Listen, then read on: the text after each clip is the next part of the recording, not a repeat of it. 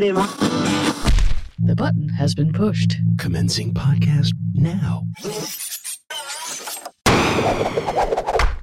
See if I remember how to do this.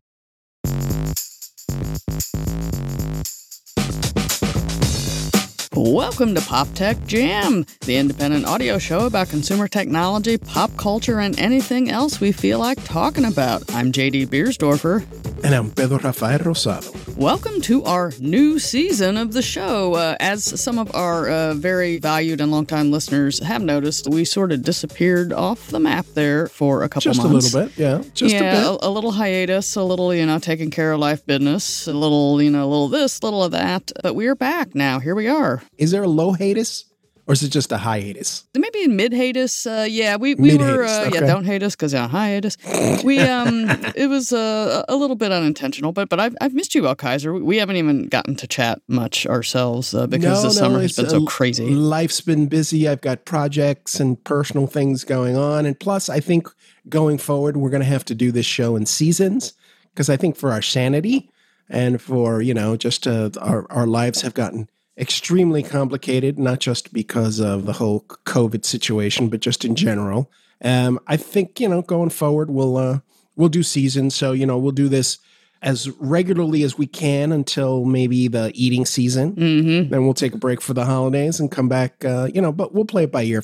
Life gets in the way. Yeah, but uh, we, we can treat it like help you know it. the HBO shows where they, they, they do like four months and then they disappear for a couple and Yeah, they come exactly. back. I like that. I like that. But I, if I might rant, speaking of HBO, Yes, you've got a lot saved up, I imagine. well, no, you know, I, a lot of it is so old now. I'm not even to. But I'm gonna. I, I'm to talk about what's happening now. Yes. The Suicide Squad. This is the DC. It's a very violent sequel to the one that was out a couple years ago. Or what is well, this? see, it remind depends me. on who depends on who you talk to. It's not really a sequel. It's like a reboot.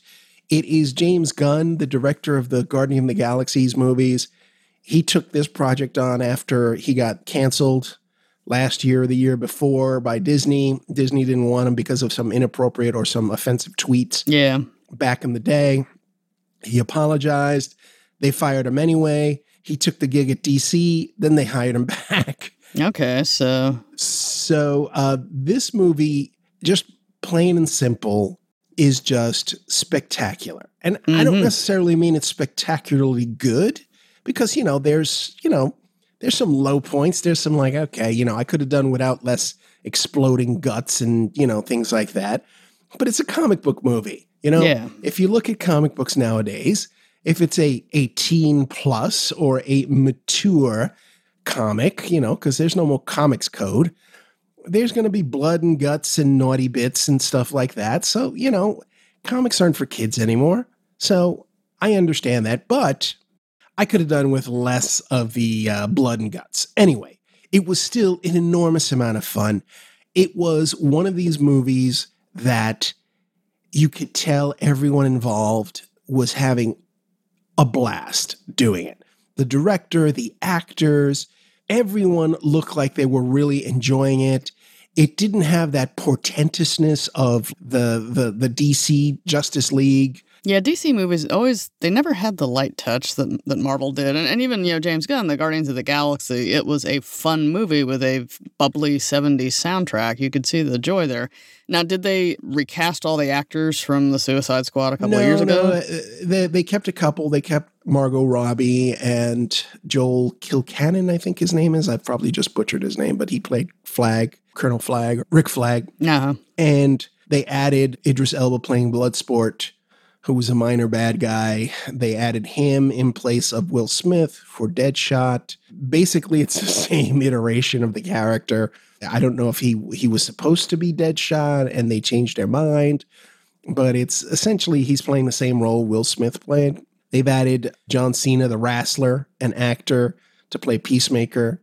He's nuts, and he's got his own TV show coming out on HBO Max and I, I just enjoyed it a lot. Just really, really had so much fun. I watched it in IMAX. I was literally by myself in the theater, and that's another story. Oh yeah, movies in New York. Yeah, but nobody's going to the movies. I'm a little nervous, especially with this whole Delta thing, which we're going to talk about exactly. I bit. was triple masked. Yeah. I sat there triple masked. And again, you know, I, I, I ranted it. Well, I didn't rant. I just tweeted about this.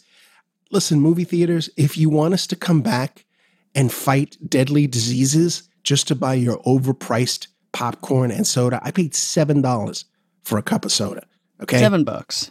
Seven American dollars. Wow, where you could have like snuck in a can of Coke from the bodega for for like a buck. For seven dollars, I could have gotten seven cokes. Yeah, six pack, man. So, Yes. So, yeah, that's a, so. Does it seem pandemic gougy? Like, cause I, I usually don't buy the concessions there anyway because they were overpriced before. yeah, yeah. It seemed more pandemic-y, gougy.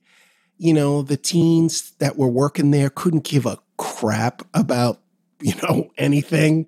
You know, ah, yeah, whatever. I, so the experience, on top of the fact that I'm worried about catching a deadly disease, Yeah, before it was just bed bugs at the movies, Right. but now you got like respiratory diseases. So the experience was not fun. So I can understand why people are staying home.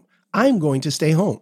In fact, as soon as I came home, I watched it again on HBO Max. You know, I went to the theater, Yeah, the AMC, and then I came back and watched it again. That's how much fun I had watching this movie. It is, like I said, spectacular in a not spectacularly good, but in a wild event type of way. so like a big extravaganza Yes. kind of way. And it was, again, unlike a lot of superhero movies, I didn't know how this thing was going to end. I didn't know who was going to survive. I didn't know what the heck was going to happen. It even had Starro the Conqueror. I don't know if you remember Starro the Conqueror. oh, that is deep into the. uh Just a gigantic starfish Mhm. was the bad guy. And it worked. It worked. It was fun. That's some it serious was gory. deep cuts it for the bloody. DC faithful too. Yeah, well, it's it's clear James Gunn is a comic book fan. Clearly, he understands the medium. He's not trying to change it. He's not trying to take it more seriously than it is. For God's sakes, these are people dressing up in spandex with alleged superpowers. He gets it, and he respects the audience. all things That's relative. what came through. Right. And it came through in the movie. And now, that said, I've been spoiled now by this content that we're getting, not only from DC in the movies, but now on TV with Marvel. Because they announced that Peacemaker, one of the characters from this, is going to get its his own TV show. And I was thinking about how I can't watch the DC shows now, like Flash and Black Lightning, and because compared to Loki and Falcon and the Snow, Falcon and the Snowman, Falcon and the and the Winter Soldier, and WandaVision, mm-hmm. these shows they have humongous budgets to work with. I think something like two hundred million dollars to do Loki. Yeah, they got that big giant Disney money and Disney platform now. Warner Brothers is not spending 200 million on The Flash. Mm-hmm. I watched it the other day and I had to put it down. I was like, this is, I can't. It is hokey. They've set a standard now on television. Marvel has specifically that the other shows, I don't think, maybe Titans, Doom Patrol. Doom Patrol, I give props to, but it's a different type of show. Titans as well. Titans is dark. They don't rely as much on the massive special effects, but the story is interesting, at least so far it has been. But I can't watch Stargirl or any of those other mainstream. So are they starting to feel shows. like? Remember when we, we were young children and you would see the reruns of the George Reeves Superman, Yes, exactly where it was right. like completely cheesy, and, and they would That's just like put him on a exactly right. table and, and yeah, and then you Yep. compare that to, to what we thought was the high tech with the 1978 uh, Richard Donner Superman. Yeah, Absolutely. That's a perfect analogy because that's the way it feels for me now. So thank you, Marvel, for spoiling TV superhero shows for me. Thank you. I will not let you forget it. Yeah. Well, they know you're sitting home on your couch with a big 4K TV, Yeah, and you can make your popcorn and get your soda for cheap at the Damn home. right. Yeah, you know, up your game, AMC. If you want me to die for you guys, at least, you know, have some hot dogs in the back or, you know, some decent food for God's sakes. Mm-hmm. And don't make me wait outside in 99 degree weather. It's all about Darn the it. customer experience, really. You know. Yeah, absolutely. Anyway, I digress. I'm getting to be one of those old guys and I'm embracing it. Like, get off my lawn types. Mm-hmm. I, I've let my hair go nuts. I'm a, I, I look like a wild man. I, you know, I actually kind of look like Jerry Garcia. late period Jerry Garcia right now with the beard and the crazy hair. No, I, I think we should all embrace our dyspeptic alter cocker. Yes, know, I think that's me. That's me. You know, I used to be like really like, you know, schnazzily dressed with the ties and the shoes and all that. Now, I've gone, forget it. I'm like, I'm I'm going the opposite direction. I'm going for mountain man look, maybe bear. You know what I mean? yeah, free as the That's wind. my thing. And I'm going to vent. I think I've gotten old enough where I can just vent about anything. I think you've earned your vent card. Thank you. Thank you. I appreciate it. So AMC, you're in my radar. AMC theaters. Yeah, they better be paying attention. All right. I think there was some news Yeah, there in was the some uh, news. month and a half that we were. Yeah, yeah. Well, we, we, well, there was so much, you know, because of, of the inadvertent, uh, you know, being off. You know, Microsoft announced Windows 11. There's rumors of Skype's demise increasing. iPhone 13 rumors uh, with hints of a major camera upgrade. Two different billionaires shot themselves to the edge of space, but are not Oh, boy. astronauts, according to the FAA. Uh, Facebook and the White House have been fighting about the former's approach to misinformation. That's always an ongoing story. Um, Yeah, that's always good. Ted Lasso on Apple TV Plus uh, snagged some Emmy nominations. Loki That's came and went. show. Black Widow was finally show. released. I did not like that movie. Black Widow did not like it. Sorry. Apparently, I like Scarlett Florence Johansson's all Pugh. mad about the home streaming too. Well, yeah, because she didn't make a bazillion dollars. She was looking for the payoff and she didn't get it. You know what? Just make Florence Pugh Black Widow. Scarlet, take a walk. Yeah, you know she's uh, she's ready to move on. And and I I Yeah. thought about briefly because I wasn't going to go to the theater, but I thought, well, you know, I, should I go? Should I pay the thirty dollars or whatever for the premiere screening that you could do? And I was like, no, I don't care that much. So Nah, just wait until it's on. yeah, it'll be it'll be on the, the free free channel. let's be blunt. If, if I'm sorry to interrupt here, but the fact of the matter, everyone's like, oh, oh, you know, the Delta variant and, you know, the it cannibalized the, the box office having it on Disney. Listen, folks, you were paying $30 for it. Nobody, the amount of people pirating this thing is not as large as you think it is. And secondly, the movie wasn't really that good. Yeah, well, it'd been on the shelf for like two years, hadn't it? Yeah, absolutely. Since 20, 2019 at least. Yeah. it wasn't very good. It was meh. It was it was just literally there were characters there you couldn't really connect it to the the Marvel universe really bes- besides Scarlett Johansson. It was a prequel, so you're going in there saying, "Oh, but she's dead. Yeah. Why should I really, you know, why should I invest myself emotionally when I know she's dead?" And Florence Pugh stole the movie, so you know what? Just give Florence Pugh the next movie and forget about it. Yeah, problem Sorry, solved. Scarlett. Yeah, no, I think you need to be on Disney's executive board. I yes, so, so, that yes. was just a, a little snapshot of some of the news we missed, and and there was a big story also last month. Clippy is back. Clippy. They thought he was it. Yeah, that, I, I guess is some kind of whimsical, you know, sort of inside joke. Microsoft attempted to uh, put Clippy in as a background for Teams video calls. You know, people have been working remote for a year. They're getting a little shack wacky. Let, let's give them, you know, this little uh, little taste of this 20 year old original virtual assistant, as I like to call it, and we'll, we'll just stick Clippy uh, in in the background. So it, it probably made a couple people happy who were big fans of him. Clippy's like Michael Myers from the horror movies. He never dies. Yeah, He just comes back. yeah, he, he kills fewer people, I think. But Oh yeah, I think. Well, you never know. His body count, you never know. Yeah, yeah. because where has he been? You know, what's he been doing these, these Exactly. past since He he, got have been doing fired from from Microsoft? So, so all of that happened uh, while while we were away. Um, but you know, if we're going to move into some fairly current news, uh, there is some. Uh, as- we alluded at the top of the show, the Delta variant of COVID nineteen continues to tear through the United States, uh, smashing the uh, hopes of the hot vac summer and forcing local municipalities to reconsider or not uh, reinstating mask mandates and other mitigation efforts to help slow the spread. So uh, I was getting a little deja vu all over again. I'm sure you were too with this whole, you know, the little bits of the breakthrough infections and with the school year spinning up and, and many companies trying to get their workers back into their office buildings to revive like midtown economies and pay for these large buildings that they they invested in. But a lot of that is is up in the air now. Tech companies are pushing back their return to office dates, but some are still forging ahead. Facebook, Twitter, Google, and others have announced pay cuts for employees who move to cheaper parts of the country to live and work remotely because they didn't have to be in an expensive metro center. And so, so this is starting to come out now that, that workers are pushing back. They want to work remotely. They've proven they can do it. Why do we need to, to schlep into an office with like a two hour commute just to be in in person meetings? And so the tech companies are they're listening uh, to some effect, but also saying, well, yeah, if, if you want to live in a super cheap area and not have to commute, part of your salary is based on you having to do those things. So if you're not going to do them, then we're going to do pay cuts. And I think Google uh, even has a pay calculator that shows employees what their salary would be if they opt to stay out of the office. So it's a sort of a, a bracing slap. You know, it's a little quid pro quo here. But Wait, hold on a second. They would they would dock people for working from home? Yeah, if they work from home and uh, never go into the office, and if they've moved to a super cheap part of the country, so New York and San Francisco, uh, as you know, are, are fairly expensive places to live. But if someone has moved to the Midwest or someplace in the South where the cost of living is much, much lower, you know, rents, food, oh, everything. I see. I see. And if they're they're still hauling down the New York City yeah, salary. yeah, the, the tech companies saying, well, you know, part of your salary was to pay for a car or your commuter train and your excessively high rents that you get in New York and San Francisco. So if you're not paying any of that, you know, we're, we're going to slide you back down to what would be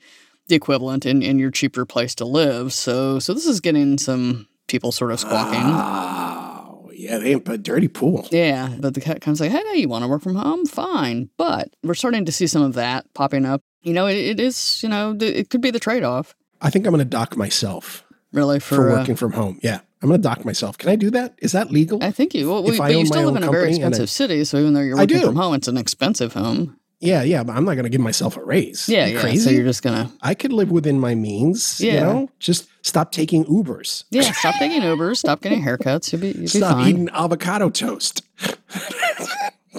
Yeah, just, you know, stay with your raisin bran and sit on the couch. I crack myself up, JD. You do. well, you know, it's it's you just keep it. You know, look at your annual budget and But see wait, how much you can afford to pay wait, you. Wait. If people don't come into the office, who's going to eat it? like those places like Pret a Manger or whatever the hell those, those really expensive sandwich shops? This is this is one of the bi- the big questions. I think the Times uh, even had a story today about the Midtown, all of those sandwich shops and coffee places and things that people go to are are withering because nobody's going to the office, so they're not going to buy a twelve dollar sandwich at lunch. Let's be honest. You and I both live in Manhattan, right? Mm-hmm. Is that safe to say? Can we say that? I believe we can say that. And my first choice when I go out for lunch is not Pret a Manger Mm-hmm. or Potbelly Deli. You know, Yeah. I'm not, I'm not looking for any of that. I like my neighborhood joint. Thank you very much. That's significantly cheaper. Yeah, you, you get your spot, you get your your turkey or your ham sandwich, and you know, Right.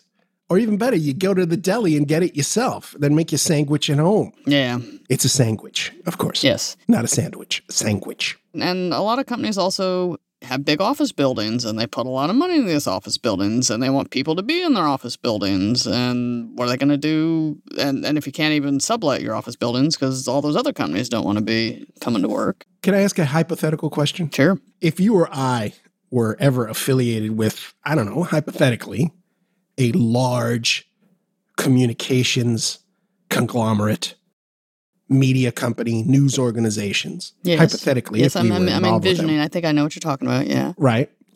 When would we be expected to go back to the mothership? A lot of companies in this similar position, uh, media organizations, including, I believe, CNN and, and some of the, the big uh, broadcasting, we're, we're looking at a September return date. Uh, they originally were thinking, well, we'll, we'll all go back after Labor Day. It'll just be like back to school. And then the Delta began to run rampant. And like so some of those companies have said, well, well, maybe, maybe we'll try October. Well, maybe we'll just make it indefinite because we don't know where this is going. We don't know what's coming up behind Delta. Are we going to get Lambda, Mu, Nu? You know, what are these other variants that could be coming along? Uh, vaccination herd immunity, not where they need to be. So I think some large companies have just said that they are postponing the return to office indefinitely. They will give employees like a month when they do decide, uh, because some people, you know, who have JD. moved out to the cheaper cheaper areas of, of Yeah, the those um, folks that are living out in the cheaper areas. See? yeah, or they moved home, see? you know, to, to be with their parents or whatever. They, they need some time to come back because if, if you really pulled up your stakes and, and moved somewhere you thought temporarily, if you're coming back to the office, you need to like get an apartment if you didn't keep it. And, and there's all of these daily life things you need to take care of where you can physically relocate yourself back. Yeah, like finding the right sandwich place. Yeah, yeah. Get your apartment, move your stuff, find sandwiches, movie But- theaters. You know, why is everyone fretting? Clearly, everyone's getting vaccinated. So it's not a problem. Mm. What's the worry about? Everyone's getting their shots because that would be the right thing to do. And everyone's wearing masks, right? Oh, I love your faith in humanity. Ah, don't disappoint me. I'm having a moment here. Yeah, no, I, I'm having a moment. Yeah, no, maybe, maybe Not so much. Maybe some things are turning the corner a little bit, but Oh, it's it's see, still you're that you're the hopeful one then. Yeah, it, it's well, yeah, we're seeing the, we're seeing some some movement in certain areas just because of the massive uptick in in cases and and people who withheld judgment on the vaccines or didn't want to get it are, are now convinced. I think there's there's still some holdouts clearly, but we have a long way to go. I don't understand this. Folks, wear a mask and get your shot. What is the problem? There is no amount of internet research you can do that will make you find or allow you to find something that a scientist with 50 years of experience didn't already consider. Listen to me, folks. You are not going to find a reason. And if you do, it's fake. Okay? Get your shot, wear a mask. Here endeth the lesson. Yes. El Kaiser has spoken. but um, yeah, so, so so all that is going on, and yeah, I think we're still uh, at least a year away from things, you know, kind of maybe looking more familiar. I know we said this last spring Yeah, as but it was just a vicious tease. out. But vicious tease. I mean, for a while there, though, remember, if everything felt a little hopeful, weather's getting warmer, you get the vaccinated shots, mask, we didn't have to wear masks outside. Now these dingbats are forcing us to go back to wearing double masks, triple masks. I triple masked. yeah, So, you know, just ugh, please, please. There has to be other news. Let's get off this stuff. yeah, yeah. Well, well, let's uh, well, well, let's roll on. You know, and it's good that we had our, our pandemic catch up, but um, there you go. But Google seems to be hopeful, you know, despite uh, some of these workers moving away from the office. Uh, Google is said to have another campus in Silicon Valley on its tasks list.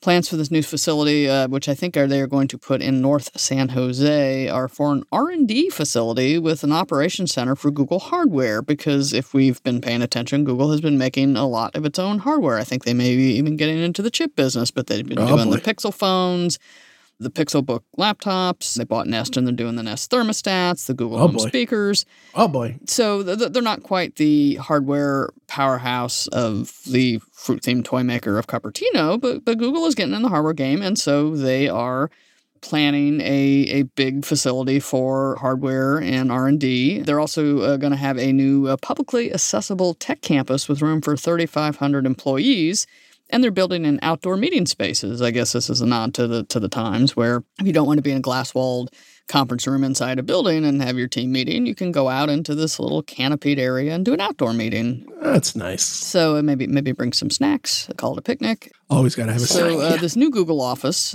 is going to be called Midpoint, and they're calling it that because it's going to sit between the current headquarters in Mountain View, and uh, they've already got a giant mixed-use campus uh, that's also in San Jose. So this this new Midpoint campus will be in between, but that's just Google offices in Northern California. As New Yorkers know, the Big G has snapped up a fair amount of real estate here. Uh, for its eastern operations, and I believe they have an entire uh, city block there in the Chelsea neighborhood. The They do. Chelsea Market building, and They sure yeah, do. So, yeah. so, so Google is one of those companies that has invested in real estate for its employees and would, would probably like to have them back.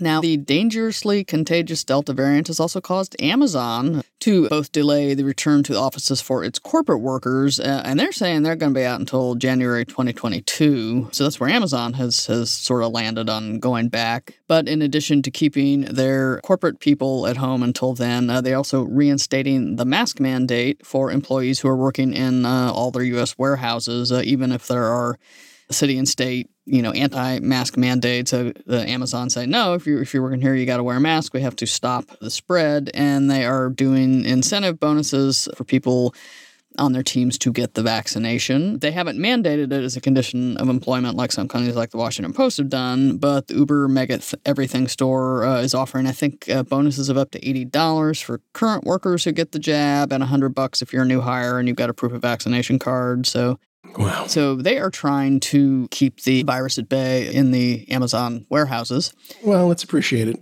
Yeah. Now, um, moving on from Amazon, but not too far, let's talk about user reviews on Amazon's site. Now, have you ever ordered uh, something there that just either enraged or disappointed you so much that you had to warn other people or just go off on a rant in the, the user review section? You mean in the last two days? Uh, yeah, well, yeah, in in, re- in recent history, yeah. Uh, that's a uh, positive. Yeah. That is a yes. Yes. That is an affirmative. Yeah. So, and, and I don't know if, if this has happened to you, but the Wall Street Journal has a report that explores how some third party sellers are using, you know, who see reviews on the site where, where their products have been trashed. And they're apparently they're getting so buttered over bad reviews that they actually hound the customers who post those reviews, uh, even though the sellers aren't supposed to be able to directly contact uh, Amazon customers. And I guess contacting them outside of Amazon's official channels is a violation of the terms of use of the platform. But still, they're using these sort of third party user lookup services to figure out who these people are who've posted and probably very legitimate complaints about these products. But other users come by and, and see negative reviews for a product on Amazon's site, and so the company's getting all mad and they're chasing down the users who wrote these negative reviews. Has, has this happened to you at all? No, they better be careful because Yeah. I bite. Yeah, yeah, they, they, they got to know who they're dealing with. And an Amazon uh, spokesperson said that the company does not share any customer email addresses with the third party sellers. So they're going around Amazon uh, with these sketchy lookup services to get contact information. So what's happening is these third party sellers are tracking down the unsatisfied customers uh, and offering them refunds. Exchanges or even cold hard cash, but they want the people to delete the negative reviews from Amazon's site because they don't want anybody to see those.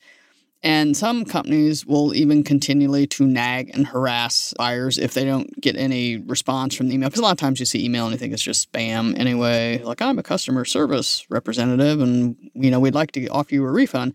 But uh, one customer in this Wall Street Journal story asked for a refund, but refused to take down a negative review. And then later got another email from a different representative offering her $20, which was double what she paid for whatever this product was. So 20 bucks and please delete this negative review. And then kept getting more unwanted emails over the next mm-hmm. few months, all pestering her to take this review down. So whoever, you know, they're really trying to lean on these customers, but some annoyed customers are going in and adding this harassment to their negative reviews, saying, oh, this product was crap. And by the way, they'll give you Good. money or Good email you every day to try to get your negative review down. So they're kind of trolling the, the people that way. Four figures if you even want to consider me taking a bad review down, okay? Yeah, yeah. Four figures. What's it, what's, what's it to you? Yeah. Yeah, let's start there. Yeah. Okay. And that's for if it's a $20 product. It goes up from there. Yeah. All right. Yeah. So, So, uh, it's a joke, folks, by the way. Yeah. it's a joke. but, but it's so kind of scary how they're they're fighting these people and, and harassing them. So Hey, there is no such thing as privacy on the interwebs. We know this. that's true, you know. And uh, the, the, the privacy and decency are in uh, short supply Short in many cases. And some of the tech companies are realizing though that they have to step it up, especially when there are children and young teenagers involved. Both Apple and Google have announced some new policies in which to try to help protect kids on the internet. Uh, Apple had a whole announcement of things that they were putting in some more uh, parental control and messages stuff to help parents deal with it. But one of the things in Apple's package that they announced that got a lot of people's attention was this measure uh, that they said was to help stop the transmission of child pornography, in which uh, software would scan user photos for abusive content before an image is uploaded to iCloud. Now, this technology Apple wants to use uh, uses AI uh, to match the photos to known images in this database, but the photo scanning had raised alarm among privacy advocates, as you can imagine. 5,000 people and organizations have signed an open letter uh, against Apple's auto scanning technology out of concern that it could turn into a backdoor into people's content and could potentially be commandeered by oh, authoritarian governments looking for political dissidents, members of the LGBTQIA plus community, minority religious groups, and others who may be deemed enemies of the current state. Now, Apple put out this whole FAQ about it, saying, no, no, we're, we're not going to develop any farther. It's just to do this one thing to protect kids. And they said they would not accede to any government's request to expand the system to do other things besides just looking for abusive images. But, you know, do we know if Apple has acceded to foreign governments before? You know, there's there's been some talk that, that maybe they've let China have their way on a few arguments. So it is making a lot of people very nervous, and there's a lot of blowback. Uh, Daring Fireball has a very long essay about this. Um, we'll also post Apple's frequently asked questions document about how the system is supposed to work, but getting a lot of concern from the privacy advocates there, even though it is a well-intentioned attempt to to stop the, this sort of behavior. Google is doing its own. They haven't announced a, a photo scanning thing, but they did have a big blog post where they've also realized that, that there have been some issues, uh, especially with the Child Online uh, Protection Privacy Act. So Google is taking uh, steps to protect children by adding extra controls so that videos uploaded to YouTube by users aged 13 to 17 will automatically be set to the private mode by default, so strangers going around can't see them. So that the the people who could view this have to be friends of the child or associates and they're not just out there in a public setting. So right. Google said it's going to do that. It's also going to turn off location history for all users younger than the age of 18 and eliminate the option for them to turn it back on. One other thing they said, uh, they were also going to start allowing anyone under 18 or a parent or guardian of someone who's underage uh, to request the removal of that minor's images from Google image search results. As you may recall, Google gets very pouty about taking things down from image search, but uh, if it's child related, apparently they are going to be more open to those requests now. Hmm. We shall see. Yeah, we shall see. So, so that's Apple and Google. And moving on, Roku, which, as you may recall, purchased the Quibi catalog, is did, yes. adding more content from the little short form video platform that no one cared about. They're now called Roku Originals, and I guess there's 23 new shows that will stream for free with advertisements. These are joining a few other uh, Quibi shows that Roku had picked up. If you are interested, I will have a list of titles on our show page for Roku users who want to check it out. I guess Quibi had quite a catalog. Were you asking me that question? If, if you would like to watch if I Quibis. was, if I was interested. yes. Uh, well, I, I, think there's probably some some listeners out there. Yeah. Okay, I, fair enough. Fair yeah, enough. I, I think uh, our own personal interest in Quibi, and stop me if I'm wrong, is just making fun of it. But yes, pretty much. Yes. Yeah, and and, and ends there. Yeah.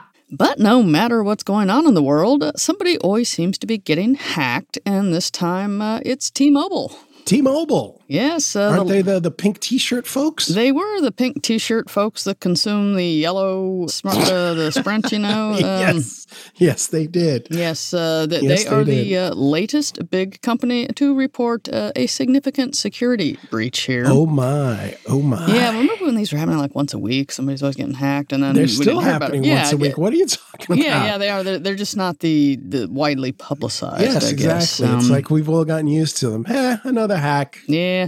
But uh, Vice's motherboard site, though, was uh, particularly going deep into the investigation on this one. Uh, as a reporter there uh, was reading some posts on underground forums offering social security numbers and other private data for uh, about 30 million people. Uh, and the asking price there was six Bitcoin, which I guess currently translates to $270,000 thereabout. Nice. The motherboard reports that 100 million people actually had their data compromised in the breach. So I don't know if these 30 million were just the ones that had social security numbers or if these were the complete packages where you just saw the driver's licenses and some chip information from their phones and all of that. Uh, I don't know if it's a tiered theft plan here, but. Hmm. But if you are a T Mobile customer, uh, you may want to check into this if you haven't been contacted by the company already. When, you know, usually when there's a, one of these big hacks, the company sends out the mea culpa, and due to unauthorized access, we believe your data may be compromised. And usually they give you like the year of identity theft yeah, or lifelong type protection. Yeah, yes, they do. And the free credit check. Yeah. It's amazing the stuff we've gotten used to.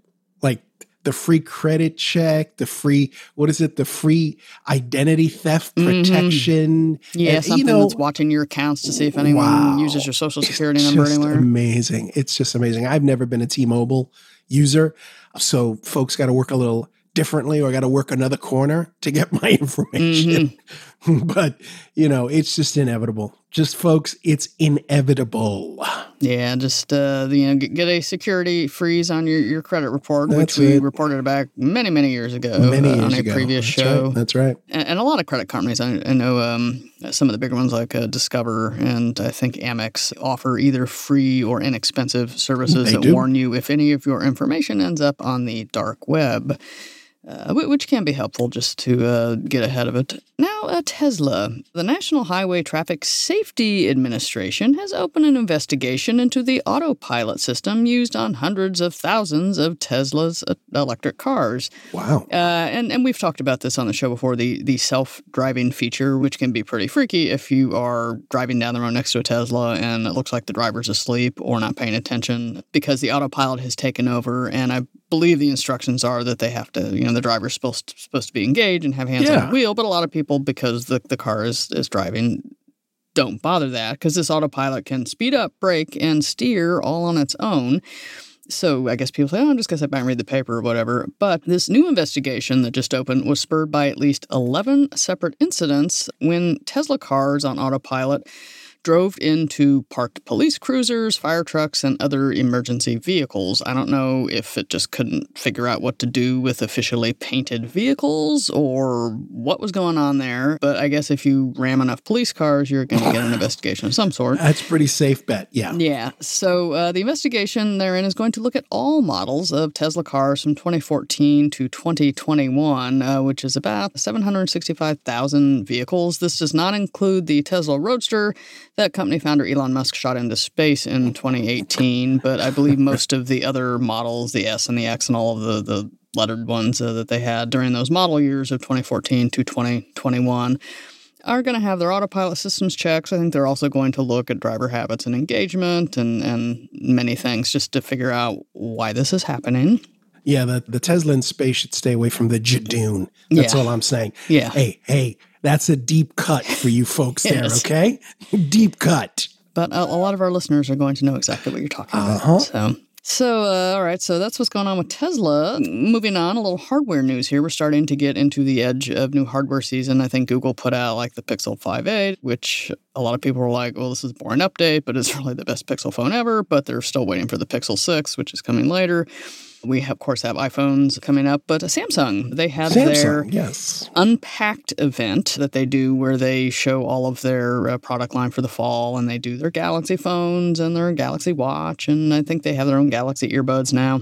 The Galaxy earbuds are actually pretty good. I think Yeah, I talked yeah. about them on the show. Yes, yes, you, you have you have reviewed them. Uh, but uh, Samsung was the one that really seemed to be getting the most into the whole folding smartphone concept, which I believe we have perhaps poked fun at uh, Yeah, in, in previous shows. Samsung, I like your phones. Honest to God, I really do.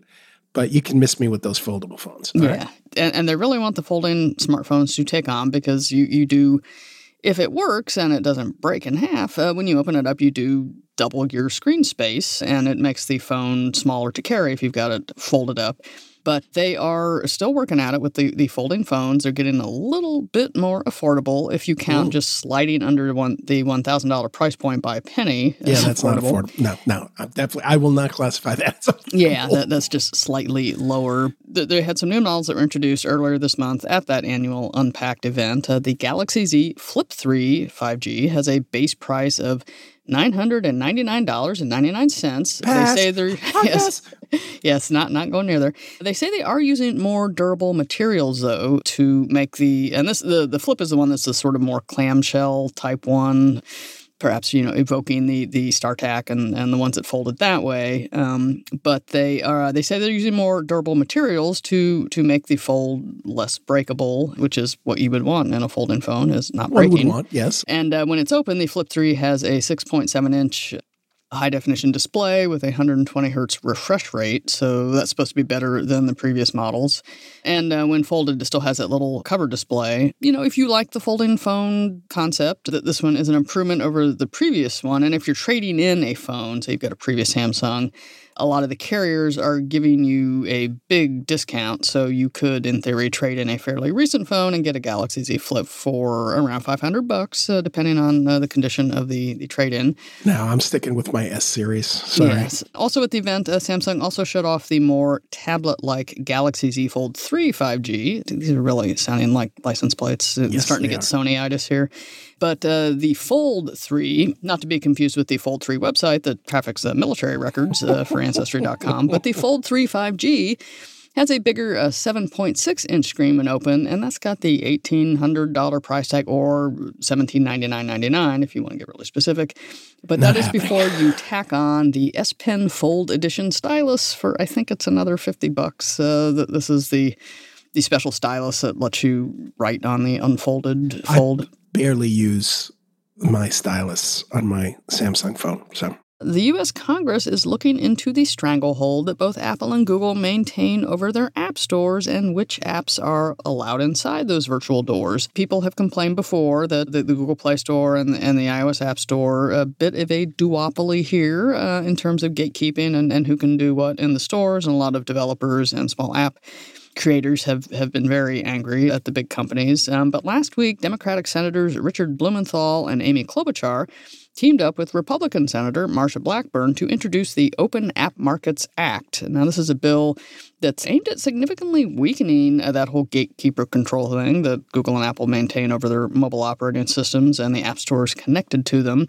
And along with the Senate bill, there's a similar piece of legislation that's also been introduced in the House of Representatives by Republican Ken Buck. Now, both bills respond out of a, I believe, a Senate antitrust panel last spring in which several companies complained about the restrictions and the 15 to 30% slice of the revenue pie taken by the gatekeepers, Apple and Google. Mm, I love and, revenue uh, pie. and, and a lot of this was, uh, you, you know, Epic Games' beef was, was yes, the absolutely. the uh, control uh, and the cut that, that Apple takes. And this has led Amazon to sort of circumvent the thing by, oh, you can buy it on our website and download it here and then put it on. So, so th- this is sort of the first time I've really noticed Congress kind of taking this close a look at it and actually coming together to produce bipartisan legislation on it. Um, you know this quite well because Android users have traditionally had a little bit more of an opportunity to sideload apps uh, without having to like dive into a This jailbreak or do anything major. Very true. Any change in that App Store status quo or procedure is going to seem more earth shattering in the Apple ecosystem, I would think, because from the get go, when the App Store was introduced in what was it, 2008, it's always been what will Mother Apple let you have on your phone? You have This to get it true. from this one place. And if you wanted to, do anything beyond that, you had you had jailbreak, and then they get mad about that too. So, so h- how do you feel about potential duopoly getting uh, busted apart here? Well, I I like Dion and the Belmonts myself back in the day, but uh, Yeah, you that's, know your, what? yeah, that's your best duopoly. That's uh, my best. group. That's my Yeah. best duopoly group. That's Yeah. the, that's the one. I. You know what? I'm gonna I'm gonna defer answering that until this plays out. But bottom line is, I'm not averse to their setup right now. What I really don't like about Apple is the money grab. If they do something about the money grab, it would be fair to everyone, to customers and to app developers. So I'm just gonna I'm gonna sit this one out for now. Yeah, you're just gonna, you know, maybe watch this bill go through Congress right. And see see, the see amendments and the permutations. And you know, at some point, I will download it and print it out and read it because hey, it's legislation in that groovy congressional font. But uh, yeah, I really and- like that. Hey, you know, we're not joking. She really does enjoy that. So you know, Yeah, some light reading for the Yes. evening. And, and again, Congress, I think, has has skipped town for the Yeah, month. for- for uh, the month, so I don't really see this really picking up steam until the fall. But they did manage to get it together to do a bipartisan thing and and put it out there. So so we'll see. Is this going to like maybe people can have their stuff in the app store without having that thirty percent cut, or people will be allowed to set up alternate sources for downloading apps. Who knows what this will bring, but it really seems like it's the the first time that US legislators have, have really taken this close a look at the whole App Store thing. true.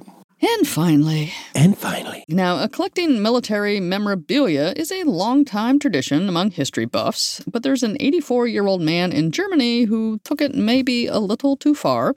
uh oh. Authorities issued a 250,000 euro fine uh, when they discovered that the somewhat hardcore collector had somehow managed to get a 40 ton Panther tank into his basement. Other this items. is not real. This is not no, real. It, it, it was. I, I read this on a military blog, and I believe the BBC covered it too. And it happened in 2015. So this guy was so into German World War II hardware that he just kept collecting it. So he's got this 40 ton Panther tank in his basement. He also had uh, an 88 millimeter anti aircraft cannon, dozens of rifles and machine guns, over a thousand rounds of ammunition, a torpedo, and some other armaments. torpedo, because who who doesn't Yeah, yeah. don't- want to have a torpedo? don't make their out this torpedo. That's right. um, Yeah, so so they found this stash. I guess local authorities were looking around. I guess he was well known on collector sites, but they were looking for stolen Nazi art because there's Mm, still a mm. lot of it out there. Yes. And so they found this guy's stash in, in 2015, and it's been bouncing around in the courts since then because Germany's got a lot of rules about this stuff. And it was ruled recently that the man was in violation of Germany's War Weapons Control Act. I think the the thing that hinges on that is like, are these weapons still viable? And I guess some of these were. Um, uh, even though his neighbors uh, said he'd used the tank to help plow snow back in the 70s when they had really bad winters. So it, it wasn't, you know, he, he wasn't blasting Ah. people. He, he used the tank to, to clear the streets. But he, he was given this massive fine and they, they took his stuff away. It took 20 soldiers nearly nine hours, I guess, to get the tank out of the man's house. So I know you collect things here and there. I have also been accused of, of having little collections of curios. I have not Mhm. put a 40 ton tank anywhere, though. On advice of counsel, I will not answer the Yes.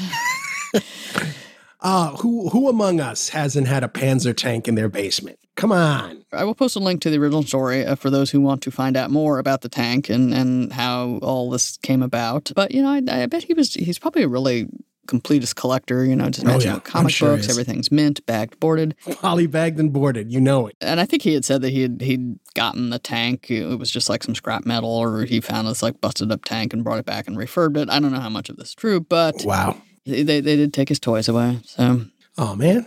for anyone out there who would like to read more about the tank or anything else that we talked about in the news, including uh, the return of Clippy as a Teams background, you can find a page of links at. PopTechJam.com. Up next, uh, we're going to talk about a little housekeeping.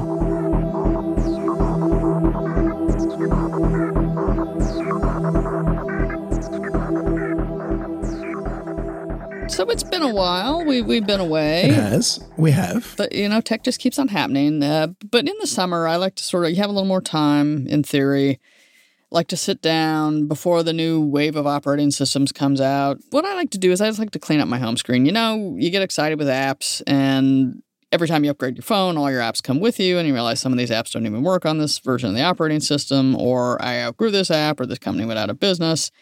So I like to take a little time in the summer just to audit my apps, clean them out. And, and if you too are, are looking to maybe get more use out of your home screen, we have a few tips here. Now, you, you were rocking uh, multiple platforms on the Are you all Android now, or are you still uh, got a little iPhone in the. I'm I still I got a little iPhone in there still. So, so I, I did some research and w- was looking at both things that would work for iOS and the Android operating system.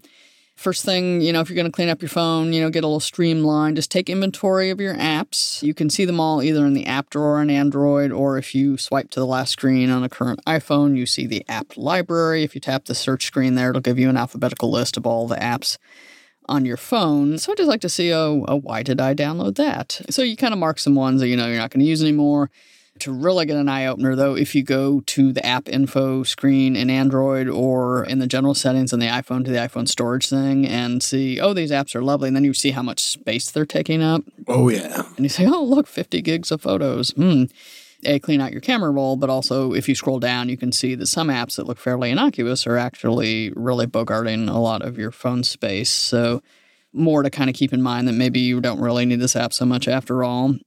So once you've decided which apps that you want to get rid of, then you go through and, and you just delete them. As you know, Android uh, gives you a couple ways because Android would always give you the option to have the app on your phone but not have it on the home screen. Although more and more apps like, hey, let me put my icon on the home screen.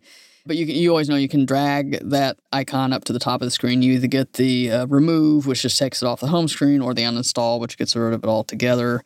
That's one way to get rid of an app on Android. You could also go into the Google Play Store and do the manage apps thing and then just see a whole list and, and whack a bunch of them at once, mark them off, and then hit the trash can. And you can also uninstall an app from the app info page itself once you see, like, is this nagging me all the time? What's it doing? Let me just click this uninstall button. On the iPhone, which- has sort of varied ways to get rid of apps over the years. If you press down, you do the long press, you know, anywhere on the home screen or on a particular app, you get this menu now that pops up in iOS 14, and I think even a few versions back. It'll do this, and you get this little menu that says remove app, share app, or edit home screen. Edit home screen lets you go through and, and clean up a lot of stuff at once. But now when you you do the remove app, it says, do you want to delete the app or just take it off the home screen? So they're doing the Android thing where you can have it, but you don't have to see it taking up your screen real estate all the time.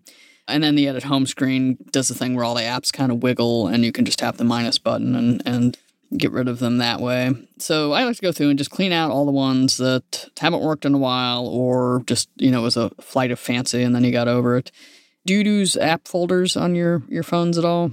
I do occasionally, um, but my phone did something the other day. My iPhone did something a couple of weeks ago where all of a sudden all my apps ended up getting blown out of their folders, and it was just everything was on my.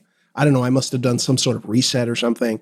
Uh, so I'm in the process of actually putting everything back in folders. I love using folders. Yes, fo- folders really, and it's nice if you've got like all of your travel apps or all of your financial apps or your photo Mhm. apps to have them all in place instead of swiping around. And, and I know you can, like the app drawer, you can always see them alphabetically or whatever, but for those of you who've never made a folder, uh, both on Android and iOS, very easy to do. Just put your finger on an app that you want to start your folder with and just drag it on top of another app of a similar type or however you want to organize your apps. Once you drag one app on top of the other, it creates this little folder bubble and you get the chance to name it. You know, here's my astronomy apps, here's my photos and videos apps. And then once you've created the folder, you can just drag other apps into it. And for those of you listening along, I'll have a link to a story that, that has visuals that shows you how all of this is done. So so fret not uh, about keeping up.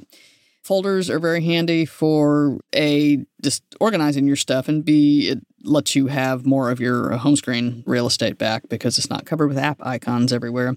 Nice. And then in recent years, some systems are a little more advanced than others. The shortcut menus, which not every app maker takes advantage of, but the ones that do, it can really save you some time the shortcuts, if you're, if you're not familiar with them, if you're looking at an app icon on your home screen, if you do a long press, you'll see a menu pop up. A lot of times it's just a, you know, delete or remove, but some apps have really tricked these out. Like if you tap on a news app, press your finger down, you'll see a menu pop up. If you go to the New York Times app, for instance, you can see top stories, a save for later, most popular. There's even a shortcut link to the mini crossword other like weather apps, if you press and hold, you'll get the forecast there, but it lets you get a little bit of information without having to fully open the app itself if you just need a quick little hit. But the shortcuts are different from widgets. Now, widgets are sort of mini versions of the app that will just show you one thing and they tend to float on your your phone's home screen. So I think widgets have been around since Android 9 at least, but you just uh, swipe to the home screen that you want to use and then press and hold your finger on an empty area of that screen. And then uh, when the menu appears, select widgets and then